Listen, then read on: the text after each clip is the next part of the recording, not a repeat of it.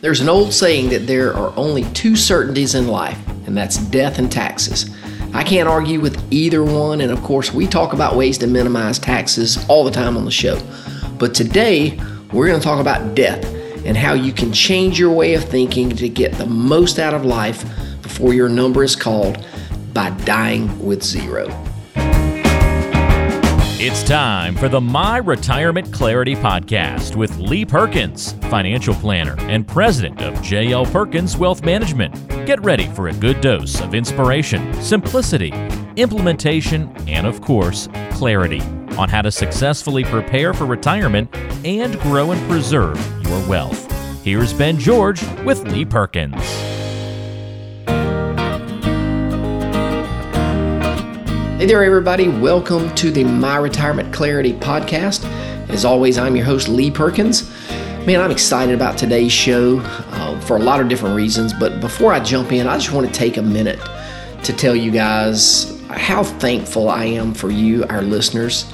As I record this episode, we're just a few days after Thanksgiving, uh, actually, a week after Thanksgiving. Today is when I'm recording this. And I think this show is going to post in December, probably the first Wednesday in December. But I am really thankful that you've chosen to spend some time listening to the show. Our show is reaching people all over the country each and every week, and we've got new listeners in, in different states. How, how do I know that? Well, it's because I know you're visiting our website.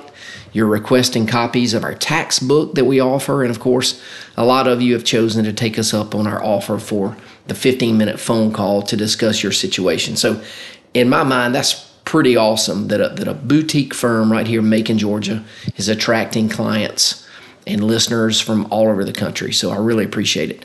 Uh, another great thing is the fact that that you guys are sharing the show on your social media platforms, and so I really do appreciate that.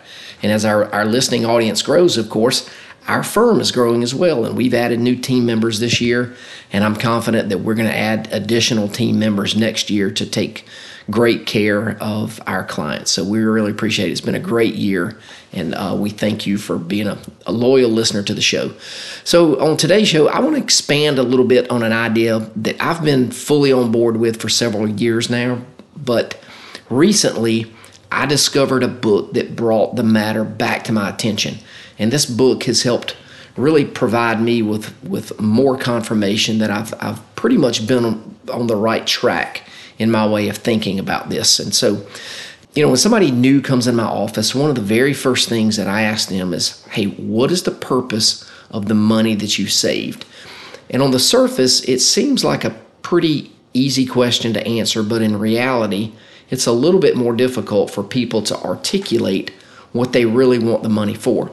And so the typical answer that I get is, well, you know, I, I we just want it to be there, or or we might use it to supplement our, our other income if we needed to, but we're we're really not sure.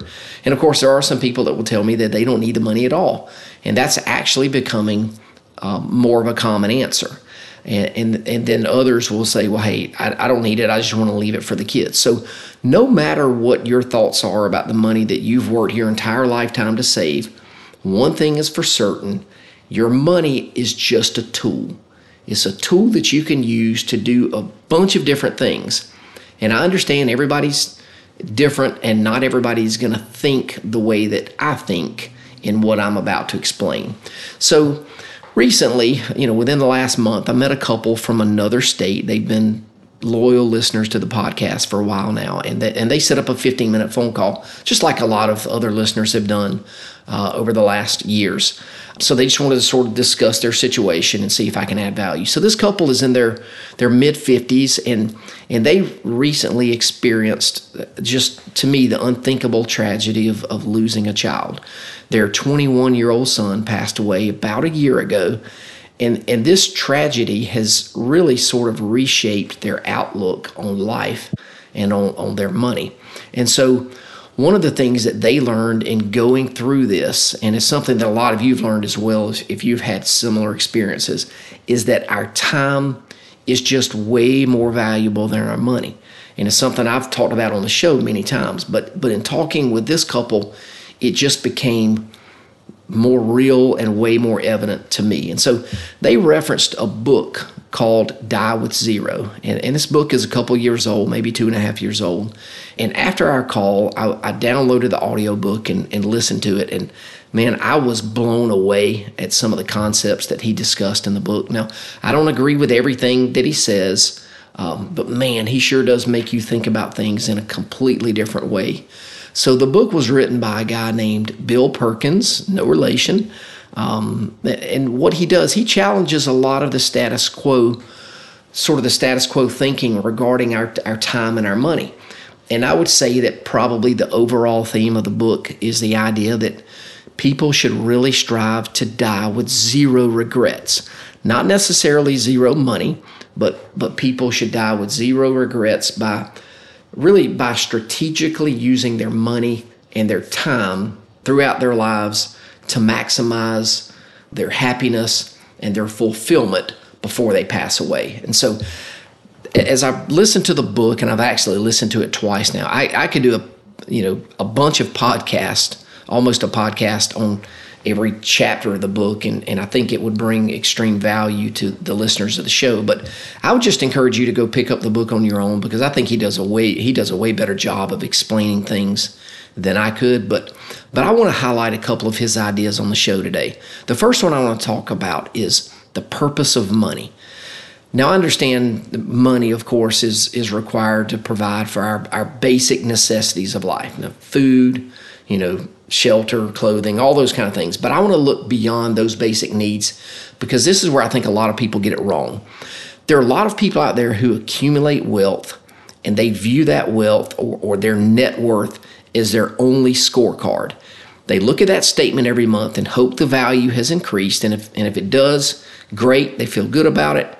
But if it doesn't, they start to question their strategy anxiety sets in and, and sometimes they become a less happy person. And so for these people, the, the value of their, their account is generally the sole focus of, of their lives and it winds up being their only scorecard that they measure things against. And so I would argue, as does the, you know the, the author of, of the book, that the primary purpose of money should be to facilitate meaningful experiences by using your financial resources to engage in activities and adventures that bring joy and fulfillment to your life as well as a, a ton of lasting memories. And of course I, you know I, I, believe in tithing and giving away money and and being a blessing to other people as well. And so anyway I, did an episode a while back about giving yourself permission to spend your own money.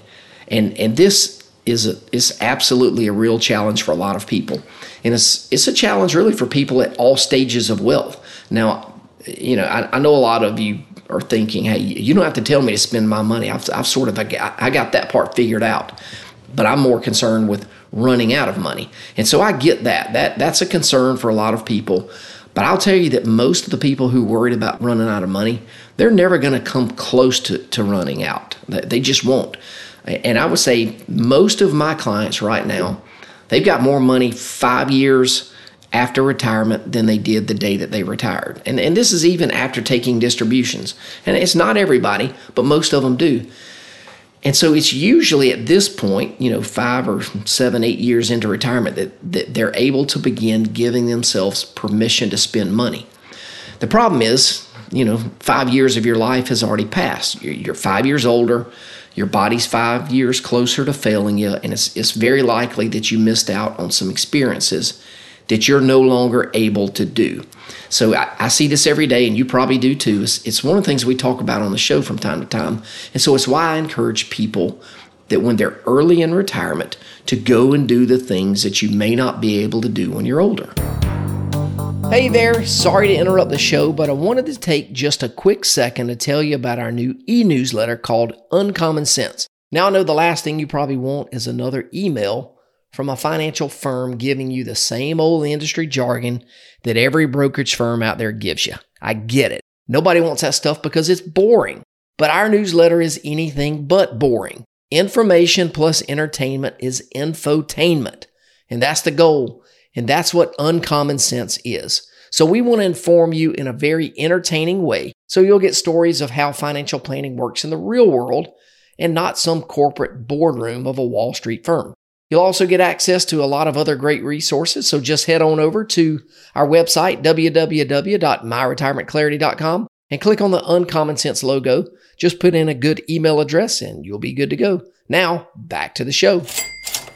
Early in retirement is the go-go years. We've talked about this many times. This is when you're this is when you're the healthiest. You know, unless you do something radical like losing a lot of weight and, and getting in better shape physically, chances are really strong that you're going to be worse off in five years than you are right now. So now's the time to do the things that you're not going to be able to do in five years.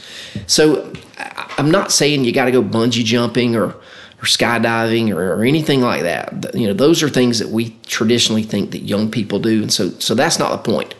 I'm talking about the adventures that that we sort of take for granted right now, and and we just assume that we can always do these later. But I'm here to tell you, when you're in your 80s, you're going to be much less motivated to get on a plane and fly across the world to to do something. Um, I, I've had a couple of clients this year uh, do a trip to Europe with their grandkids for, for a senior trip because they know they'll never get the opportunity again. I had another person who's in their late 50s. They went hiking, like pretty serious hiking in another country with one of their grandkids on their senior trip. And it was a real challenge for them, but they did it. And they built memories that they said are going to last a lifetime. And they know they're not going to be able to do this. Chances are they're not going to be able to do this in another 10 years. And so they got other grandchildren who are who are much younger, and they know there's a chance that they're going to have to do a different kind of a, a trip, a different kind of experience for those younger grandchildren. They're going to have to make that more age appropriate for them as they age. And so I think one of the things that we're really going to try to to re-implement in our office. We did this several years ago and we got away from it for some reason. And it was a way for us to measure success for our clients. And it's something I always I call the perfect day exercise. And this is where we ask somebody to describe their perfect day. And, and I mean describe it in, in, in pretty complete detail. I want them to almost experience in their mind what they're explaining when they're going through this perfect day exercise. And, and then I want to, them to set a goal of how many of those perfect days they're going to have next year. And if they tell me, hey, I want to do 15 of, of those days next year, then I want them to do everything they can do to make that happen. No matter what the cost is, as long as it f- is a realistic expense. And if, if they follow through with this and they actually have 15 perfect days in this next year, in my opinion, that is a that's a fantastic year and that's a great way to measure success. So, what's the perfect day for you? It doesn't have to be travel. I know we talk about travel a lot on the show because I think that's what a lot of people choose to do. But for you, it might be something completely different. So, whatever that is for you, I want you to make it a point to do that perfect day as much as you possibly can. And so, think about it. How much better is than is that than what normally happens in the office? So the typical things that happen is when I meet with somebody for the first time and, and I say, "How's your year been?" Um, and and they'll say, yeah, it was pretty good. You know, my, my accounts are up eight or nine percent or whatever it was. And and so I, I kind of pause here. And if this happens, I usually ask them, well, how did that impact their life that their account went up that much? Did did did you have an experience that you've never had before? Did you go to a different place? Did you take your grandkid to a, to a Braves game or, or anything like that?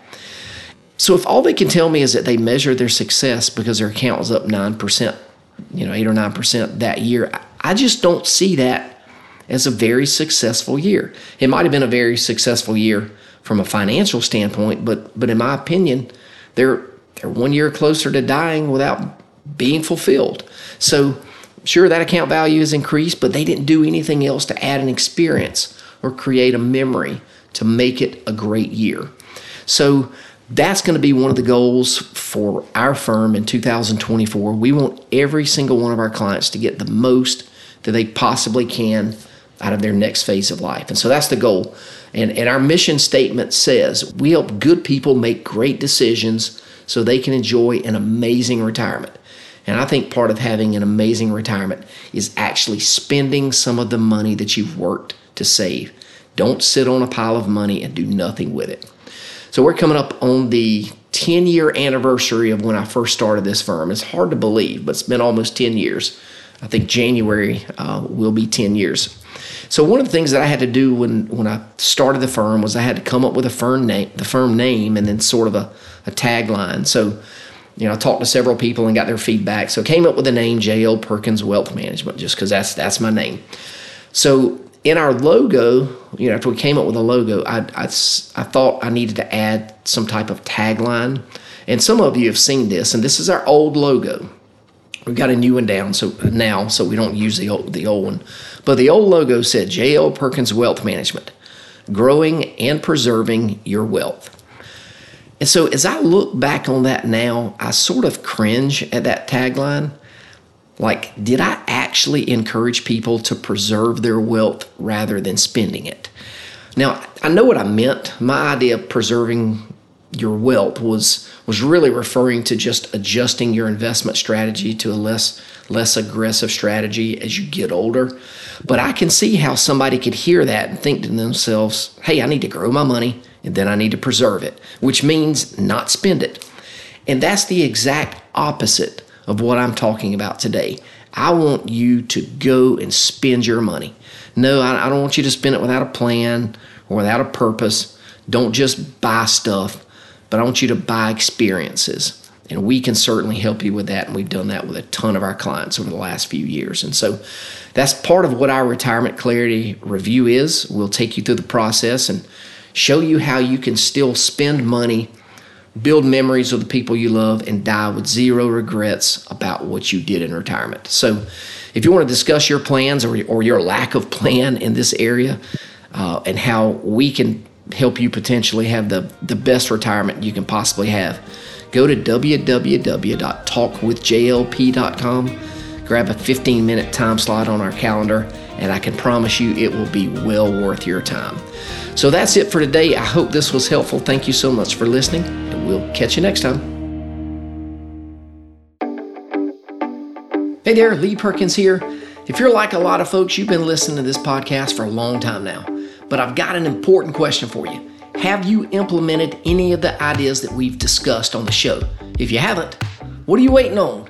You know you're not getting any younger. So here's my challenge don't just consume the content. Our number one goal for this podcast is to help you close the gap between what you know and what you implement. So if you're ready to implement, take that first step today and visit www.talkwithjlp.com and schedule a 15 minute phone call with one of our advisors, and we'll help you close the gap between what you know and what you implement so you can enjoy the next phase of your life.